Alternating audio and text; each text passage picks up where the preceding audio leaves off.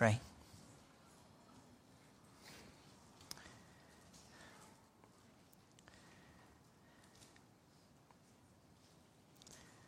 Worthy are you to take the book and to break its seals, for you were slain and purchased for God with your blood men from every tribe and tongue and people and nation. So, Lord Jesus, we gladly ascribe to you the honor that is due you this morning as the great Savior, the great King, the great Lord that you are, the one who purchased our redemption at the cost of your own blood. You rose from the dead, and you will come back to set all things right. Lord, we're groaning now. The creation is groaning. This world isn't what it's supposed to be right now, but you will fix everything perfectly at the right time. And so we wait for you and trust in you in the meantime. Thank you for the work of redemption that you have planned and carried out and will finish. You began a great work in us, and you will be faithful to complete it. Thank you that you are working in us even now, both to will and do your good pleasure. Work in us this morning now as we open your word. Lord, give us ears to hear and hearts to follow what you call us to do. And I pray for anyone who's here this morning who doesn't know Christ. Lord, um, have mercy on them have mercy and grant them new life, new birth, that they would come to know you as the Savior that you are. I pray this in your name. Amen.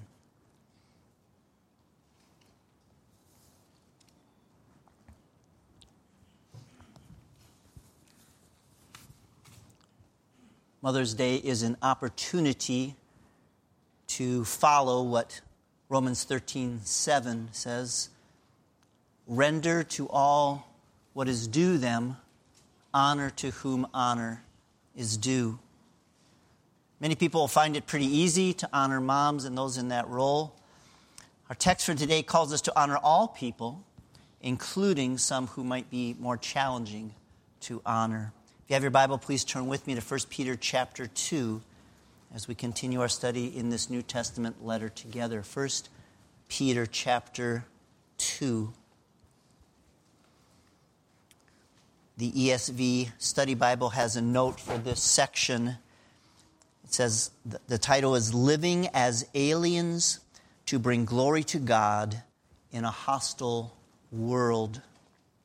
Peter explains how believers should live as exiles amid a world that rejects their message.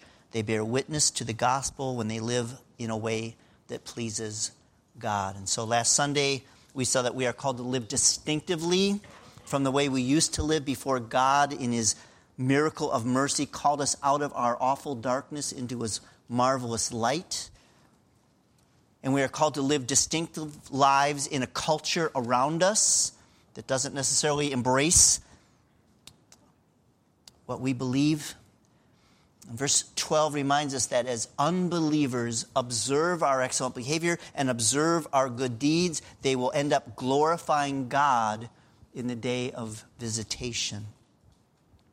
This morning we'll be looking at how believers are called to relate to different groups of people. So, first, how do believers respond to those in government authority? 1 Peter chapter 2 verse 13 says, "Submit yourselves for the Lord's sake to every human institution, whether to a king as one in authority or to governors as sent by him for the punishment of evildoers and the praise of those who do right. So to submit means to willingly place ourselves under their God given authority, to subject ourselves to them includes obeying the laws, including traffic laws Right? That's a temptation sometimes. Paying our taxes. Last Sunday in Sunday school, we saw the passage where Jesus calls us render to Caesar what is Caesar's and all other civic responsibilities. So I got a summons to appear for jury duty on my anniversary. So that's kind of stuff. So, why do we comply with those kinds of things? And it's not just because you might get a ticket if you speed or you get in big trouble if you don't pay your taxes. Even unbelievers can be motivated for those reasons. We do these things, Peter says, for the Lord's sake. It doesn't matter whether or not we voted for the people in office or whether we agree with all their policies and decisions. It is ultimately for the Lord's sake.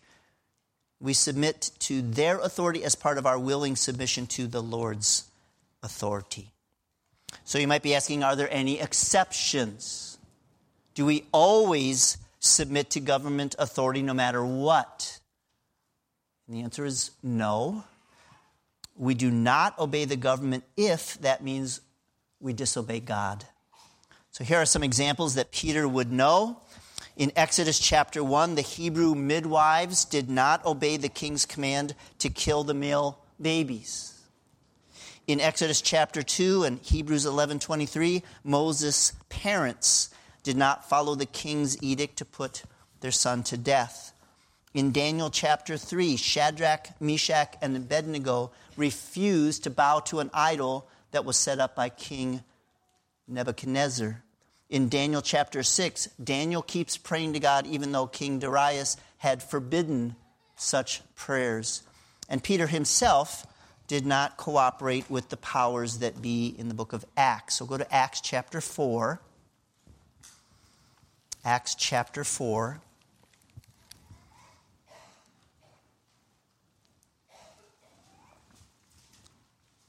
Beginning at verse 17. You may remember there was a healing that took place.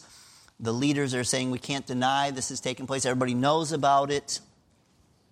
And so in verse 17, they are saying, But so that it will not spread any further among the people, let us warn them to speak no longer to any man in this name, namely the name of Jesus. And when they had summoned them, they commanded them not to speak or teach at all in the name of Jesus. But Peter and John answered and said to them, Whether it is right in the sight of God to give heed to you rather than to God, you be the judge, for we cannot stop speaking about what we have seen and heard. And then in chapter 5, 27 through 29, chapter 5, 27 through 29. When they had brought them, they stood before the council. The high priest questioned them, saying, We gave you strict orders not to continue teaching in this name. And yet, you have filled Jerusalem with your teaching and intend to bring this man's blood upon us. But Peter and the apostles answered, We must obey God rather than men. So if there is a clear choice between obeying God or obeying the state, if it's one or the other, the issue's already settled for us, isn't it? We know what we need to do, and we need to be ready to experience whatever consequences might come for obeying God's ultimate authority. But otherwise, in normal situations, we are called to submit to those in a government authority for the Lord's sake. A second reason, in addition to doing it for the Lord's sake, is given in verse 15 back in chapter 2. For, so there's directly connection. Here's a reason because such is the will of God that by doing right, you may silence the ignorance of foolish men.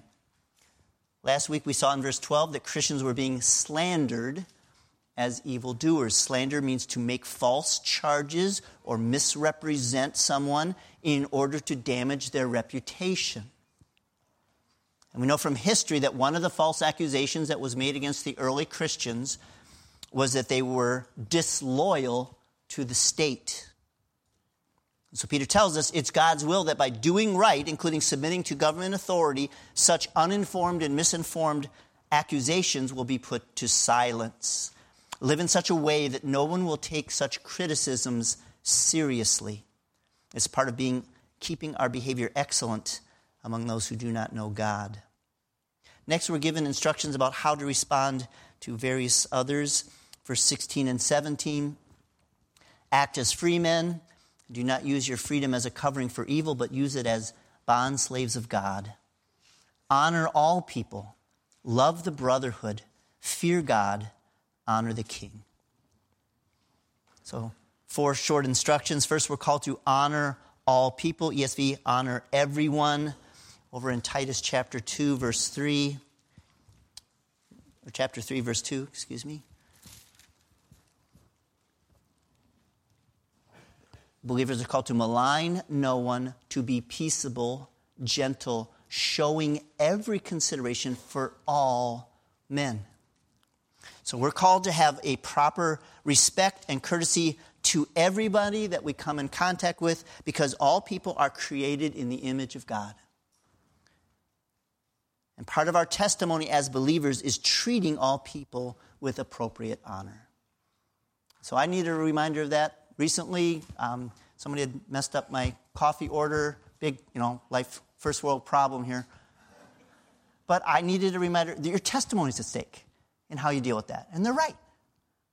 You know, you don't want to, you know, really chew somebody out and then, oh, here they are at church next week. Oh, hi.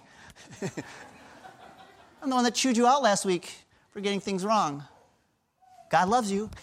I mean, so we forget that that's part of our testimony right here. Honor all people. Second, we're called to love the brotherhood. We are born again into God's family. We have a special love for our brothers and sisters in Christ. Peter has already touched on that in chapter 1, but let me remind us of that. Chapter 1, verse 22 Since you have, in obedience to the truth, purified your souls for a sincere love of the brethren, fervently love one another from the heart, for you have been born again. So, see how he argues there? You've been born again, you're in God's family, you have these new brothers and sisters in Christ. Fervently love them. And then in chapter 4, he'll say it again, verse 8 Above all, keep fervent in your love for one another. Why? Because love covers a multitude of sins. And then Galatians 6, I think, has an interesting, that same combination of loving everybody and then a special love for believers. Galatians 6, 9, and 10.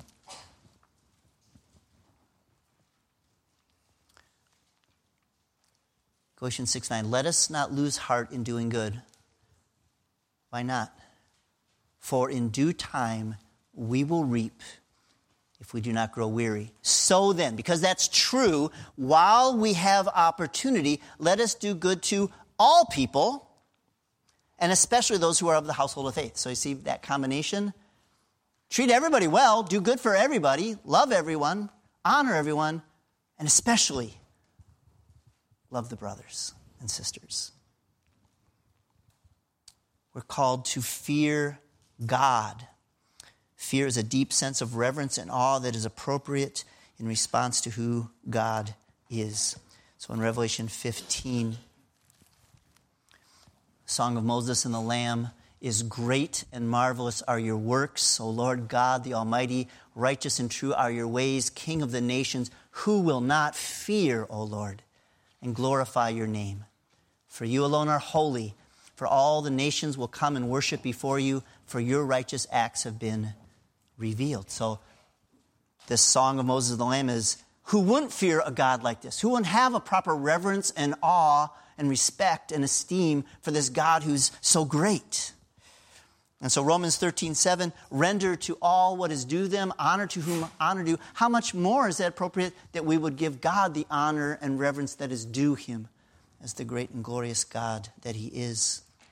And fourth, we are called to honor the king or the emperor. Do you know who was the emperor of the Roman Empire at the time Peter wrote those words? Nero. Do you know what he was like? He was a wicked, cruel ruler who persecuted Christians and martyred many of them. And yet, even someone as horrible as Nero was ordained by God to reign for 14 years. So that reminds us God is in sovereign control over all things, including who is in a place of authority. Let me show you some other texts that say that. Go to Romans 13, verse 1. Romans 13, verse 1.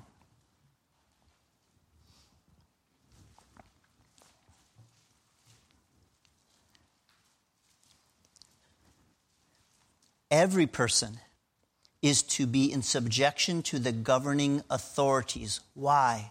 For there is no authority except from God, and those which exist are established by God. Go to the book of Daniel, chapter 2. Daniel, chapter 2.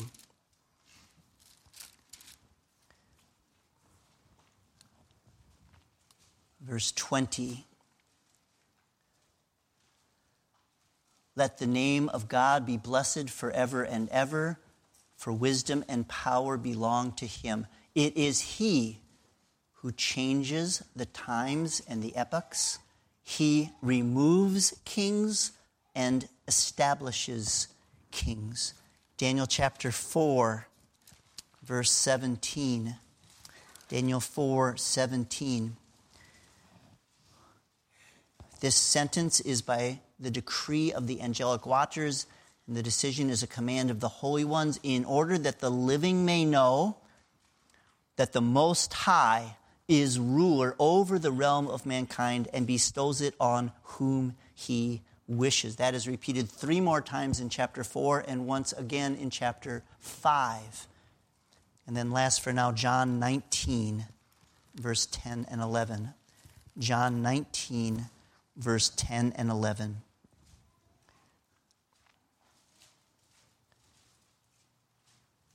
So Pilate said to him, You do not speak to me? Do you not know that I have authority to release you and I have authority to crucify you? Jesus answered, You would have no authority over me unless it had been given you from above. So, to get the point, everyone is in authority was put there by God. It's part of his sovereign plan. When our son Ben was in the Air Force, he was not to speak badly of the commander in chief. As a member of the armed forces, he was to show a certain level of respect and honor for those above him in the chain of command, including the president. Even unbelievers who are part of the military are expected to do that. And Peter is saying, as believers, we are called by the one who is ultimate authority to show appropriate honor to those he has placed in authority. Peter moves on from the responsibilities of Christian citizens and just Christians in general to the responsibilities of believers in the workplace. Back in 1 Peter chapter 2 verse 18, servants be submissive to your masters with all respect, not only to those who are good and gentle, but also to those who are unreasonable. Well, since none of us here are slaves or servants, we might be thinking, um, this doesn't really apply to me. But roughly one third of the population of the Roman Empire were slaves or servants of some kind, and virtually all of the work that needed to be done was done by them. Building buildings, working in the fields, cooking and housework, childcare, teaching, and even practicing medicine were all done by servants or slaves. So, of course, there's differences between a first century slave and a 21st century employee, but there's some things we can learn from this verse. Verse 18 calls believers who work for someone else to have an appropriate submission and respect for those over them. Servants, be submissive to your masters with all respect. That is repeated several times in the New Testament. Go to Ephesians chapter 6. Ephesians chapter 6. Verses 5 through 8.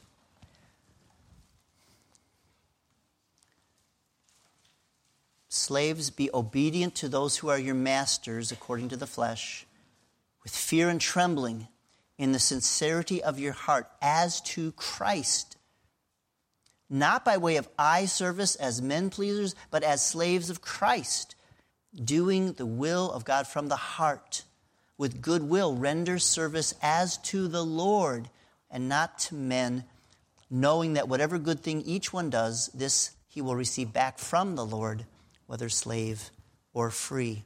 Turn to Colossians chapter 3. Colossians chapter 3, verses 22 through 25.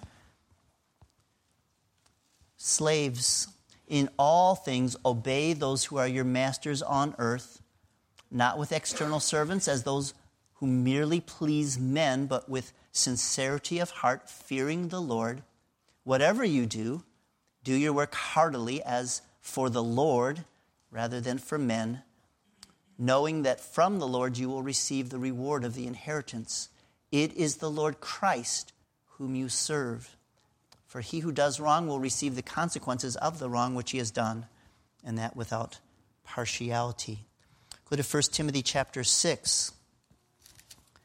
1 Timothy chapter 6 verse 1.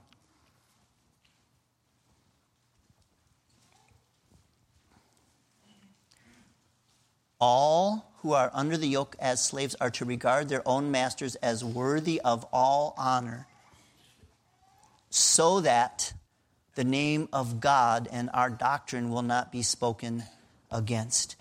So notice the motivation here. It's not, you better do what the boss says so you don't get fired, or you need to follow it because you will get a bad reputation if you don't. It's about God's reputation the truth about God, the credibility of our doctrine, in other words, what we believe and teach about who God is and what He is like and how He deals with man through Christ, all that's at stake in how we treat our boss at work, according to 1 Timothy 6 1. Titus chapter 2, verse 9 and 10. Titus 2, 9 and 10 urge bond slaves to be subject to their own masters in everything, to be well pleasing, not argumentative, not pilfering, but showing all good faith. Why? So that they will adorn the doctrine of God our Savior in every respect. Adorn means to enhance the appearance of, to make more beautiful or attractive. In other words, and the example the dictionary gave was flowers adorned the bride's hair. Well, we obviously can't make the doctrine of God our Savior any more beautiful than it already is. The truth about God, especially in his role as Savior through Christ, his complete rescue for our complete ruin in sin, there's a beauty to that that we can't add to, but we can enhance its beauty in the eyes of others. And Paul tells Titus the way we can do that is through our conduct and attitudes at work. So the Bible's so practical, isn't it? It knows many of us will be working at least 40 hours a week, Monday through Friday or Saturday. And so saying, yes, by all means, honor God when on Sunday, worshiping with your brothers and sisters Christ, and honor God all week long in the workplace too. And call attention to Him and His character and the doctrine of salvation and everything else it's all happening while you're at work doing whatever job you have. And the Apostle Peter is realistic about the kinds of bosses that we might have. Some are good and gentle. And if you have a boss like that, you're blessed. But many other bosses are unreasonable, or ESV has unjust. The word Peter uses is scolios, which gives us the word scoliosis. My brother just told me this week his granddaughter had been diagnosed with scoliosis. It means she's got a curve in her back. It's not straight, it's crooked.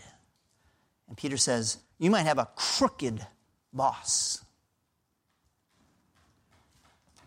But he says it doesn't matter if he's crooked or not, or what your boss is like we're still called to submit with all respect. So, this is what Jerry Bridges writes. Our problem is not in understanding these principles, but in applying them. When I was a young officer in the Navy, I served on a small ship under a commanding officer who was very difficult to work with. The man had almost no people skills, and none of the officers, including me, respected him. Then, one day in the course of Bible study, I encountered 1 Timothy 6 1. All who are under the yoke of slavery should consider their masters worthy of full respect, so that God's name and our teaching may not be slandered. I wasn't exactly under a yoke of slavery, though sometimes I felt I was. In any event, the principle of respecting one in authority over me was impressed upon me by the Holy Spirit, applying His word to my heart. I was convicted of my sinful attitude and immediately began to take steps to correct it. And verse 19 and 20. For, so this giving a reason of why we submit even to unreasonable, unjust, crooked bosses, for this finds favor if, for the sake of conscience toward God, a person bears up under sorrows when suffering unjustly. For what credit is there if, when you sin and are harshly treated, you endure it with patience? But if, when you do what is right and suffer for it, you patiently endure it, this finds favor with God. So, this, these verses mention two kinds of suffering we might experience in the workplace. One is deserved. We did something wrong and we experience negative consequences as a result. There's no credit or blessing in that. You're not being persecuted. You're simply getting in trouble for making bad choices.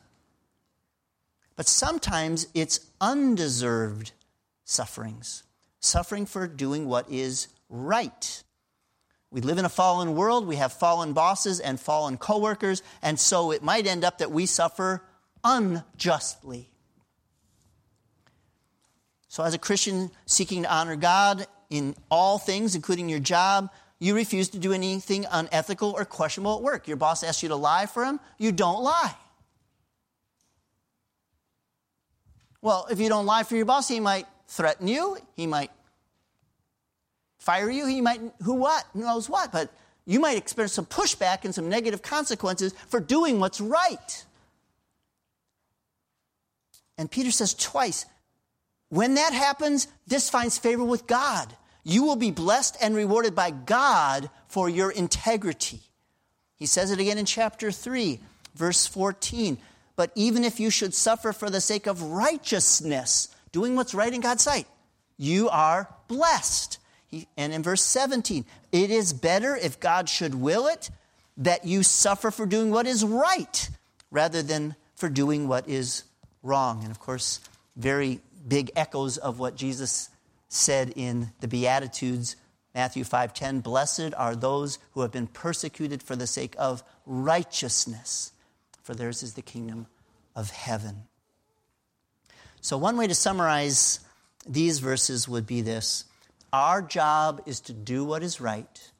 God's job is to see we come out right. Our job is to do what's right. God will see that we come out right. The ultimate example of that is Jesus himself. And Lord willing, next Sunday, we'll look at 21 through 25, which are a continuation of this discussion. But he says, You have been called for this purpose, since Christ also suffered for you, leaving you an example for you to follow in his steps, who committed no sin, nor was any deceit found in his mouth. While being reviled, he did not revile in return. While suffering, he uttered no threats but kept entrusting himself to him who judges righteously. So Peter says that's the example we're to follow when we suffer unjustly. Look at how Jesus suffered unjustly.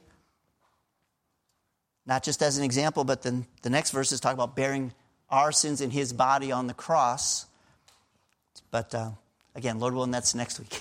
so come back or listen online next Sunday. As we close, fallen human nature doesn't like anyone, including God, telling us what we can or cannot do. We are all rebels against right, God's rightful authority, and we fully deserve the just consequences of our disobedience, namely death and hell. But God has provided a way for rebels like us to be rescued. If the Holy Spirit is convicting you that things are not right between you and God, first confess, I have rejected God's authority. I am like the people in Job 21 who say to God, Depart from us. We do not even desire the knowledge of your ways. Who is the Almighty that we should serve him? All of us have hearts like that. We're born with hearts like that. Why should I listen to God? Why should I obey God? Why should I follow God? No, thank you. The Bible says all have sinned and fall short of the glory of God.